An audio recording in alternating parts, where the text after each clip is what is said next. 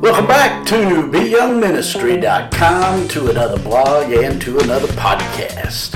Welcome to those who access the podcast through Apple Podcasts, Rumble, YouTube, and Spotify. Today we continue in our study of the book of Genesis. We're in chapter 12, verses 7 through 9, which reads Then the Lord appeared to Abram and said, To your descendants I will give this land and there he built an altar to the Lord, who had appeared to him. And he moved from there to the mountain east of Bethel. And he pitched his tent with Bethel on the west and Ai on the east. There he built an altar to the Lord and called on the name of the Lord. So Abram journeyed, going on still toward the south. That's Genesis chapter 12, verses 7 through 9. Today we return to our study of Genesis chapter 12, which is about the development of the faith of the believer in God.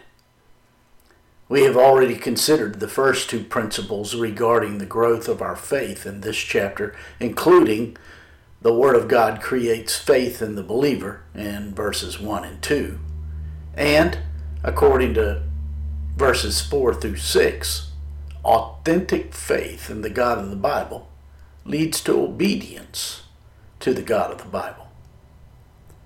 Today we will consider the third principle involved in the development of our faith in the God of the Bible.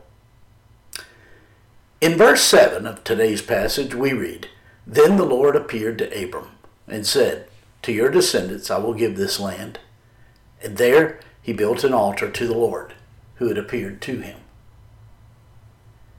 In that phrase, then the Lord appeared to Abram, we discover the next step in the development of our faith in the God of the Bible.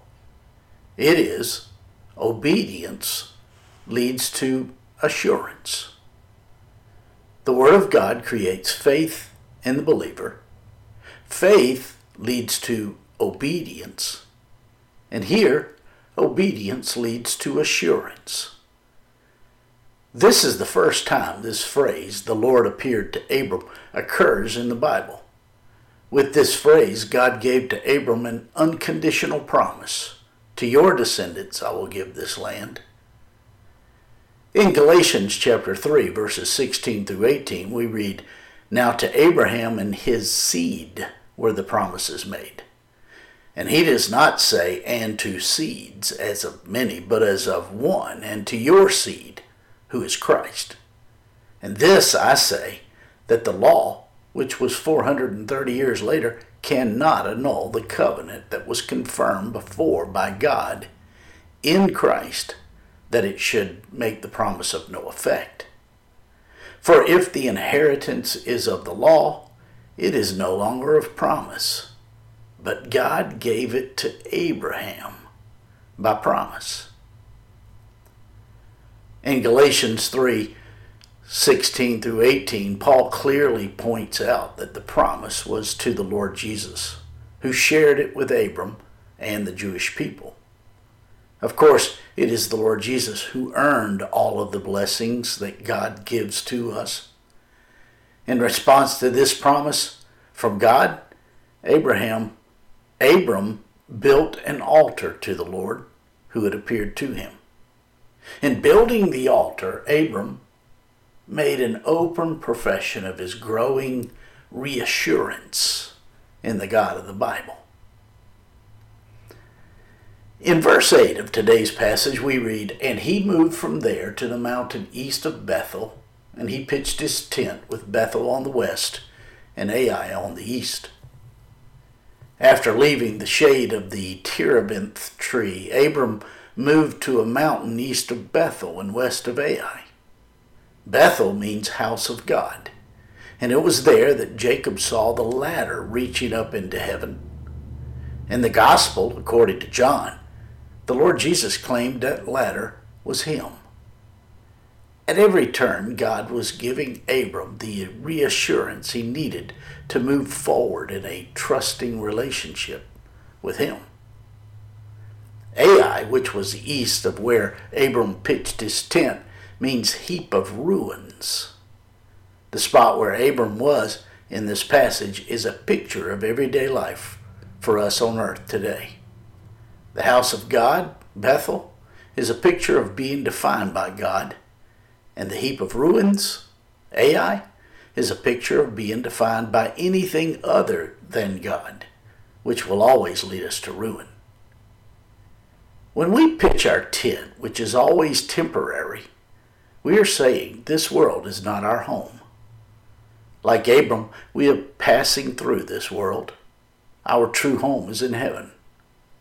We will either be servants of the Lord and take the ladder, which is a picture of the Lord Jesus, and go to heaven, or we will be servants to sin and be destroyed in the heap of ruins. In verse 9 of today's passage, we read So Abram journeyed going on still toward the south. After meeting with the Lord, Abram traveled toward the south. As we will see, this will lead to further testing of Abram's faith. The first nine verses of this chapter provide for us the testimony of Abram, and that will be followed up by the testing of his faith. We do not have a testimony without the tests. Though Abram had finally made it to the promised land and he trusted in the promises of God, he had yet to learn of the substance of the promise giver. He stood in the same place as any new Christian finds himself, in the Spirit, having not yet learned to walk in the Spirit. This is where we will pick up this most interesting story in our next study. My friends, I trust this blog and this podcast are helping you in your walk with the Lord. If I can be of further assistance to you, shoot me an email at byoungministry at gmail.com. Hey, have a great day.